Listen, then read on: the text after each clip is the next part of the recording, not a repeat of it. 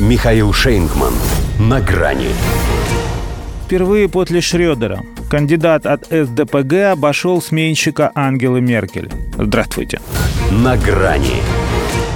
Было бы, наверное, интересно сравнить их рейтинги с показателем самой Ангелы Меркель. Но это праздное любопытство. Никакого практического смысла в этом уже нет. Впервые за долгие годы она будет участвовать в парламентских выборах 26 сентября исключительно как избиратель. И как избиратель ХДС она должна быть довольна, что канцлера в Германии не выбирают напрямую. Иначе, пройди всенародное голосование сегодня, не факт, что христианским демократам удалось бы удержать власть. И хотя, согласно последнему опросу общественного мнения, их нынешний лидер Армин Лашет по-прежнему опережает зеленую Аналену Бербак, но всего на один пункт. И в сражении лишь за второе место. И, конечно, это не дело вождю правящей партии набирать всего 14%.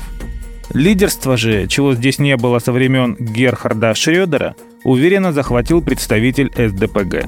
Причем еще совсем недавно вице-премьер и министр экономики Олаф Шольц даже среди соратников не пользовался безусловным авторитетом. Он проиграл борьбу за пост их председателя. Тем не менее, это ему социал-демократы доверили возглавить поход на Бундестаг. И не прогадали. Почти двукратный отрыв от преследователей. Профессионал, прозванный в СМИ за бесперебойность и надежность в работе Штольцаматом, он считался скорее не публичным политиком, а строгим технократом. Однако пандемия превратила его в одну из самых популярных в стране фигур. В правительстве именно он отвечает за пожарное финансирование в жестких условиях локдауна. Распределял миллиарды евро кризисным фондам. И делал это так, что бюргеры уже совсем иначе посмотрели на этого, как они считали, скучного бюрократа. Его скрупулезность и дотошность, переходящие на пресс-конференциях и в интервью в занудство, оказались у немцев в гораздо большем почете, чем разухабистая веселость Армина Лашета. Смех в голос за спиной у президента во время посещения одного из затопленных городов, можно сказать, тоже продлил преемнику Ангелы Меркель жизнь. После такого конфуза его уже стали называть не без пяти, а без десяти минут канцлером.